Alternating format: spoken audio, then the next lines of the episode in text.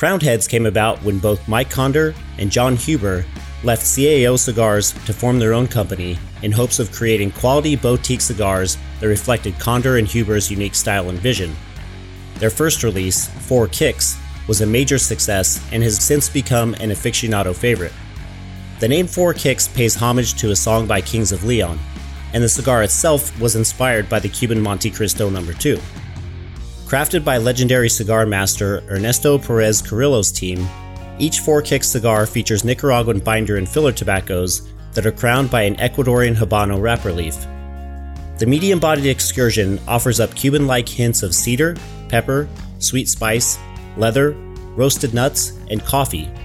A Four Kicks with a darker wrapper and bolder blend is also occasionally released as a limited edition offering and is dubbed the Mule Kick.